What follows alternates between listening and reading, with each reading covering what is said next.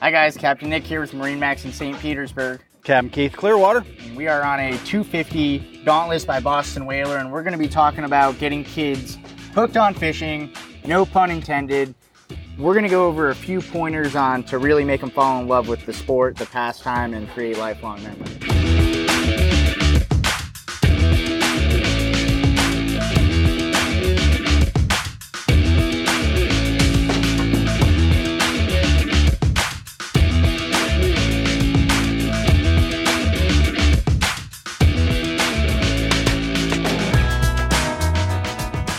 So, Keith, what are a few things that you've picked up on over the years to really get them hooked? Probably first and foremost is just keep them busy, right? And you as a parent, don't have the expectation that you're going to spend the day fishing. You're going to spend the day being the first mate.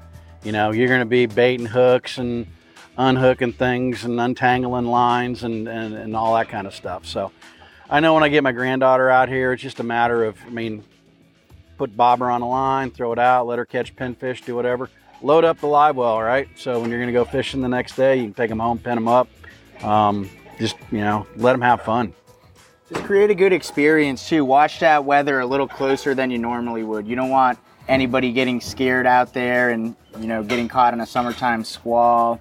Just have a good time. There's no better way to spend time with your kids or grandkids than out on the water and, you know, those memories are going to last the rest of your life, the rest of their life long after you're gone and uh it's what it's all about. It's not about the fish that you catch. It's about the memories that you make. Yep. Um, I mean, And- for me, it's about the fish I catch. But Yeah, well, but I don't have kids. but we've graduated from that. Just keep it short and simple, man. You know, go fish for a little bit. They get tired of it, forget it, man. You go run up, go to the beach, sit back, let them go swim, float around, play on the noodles, do whatever you want. You know.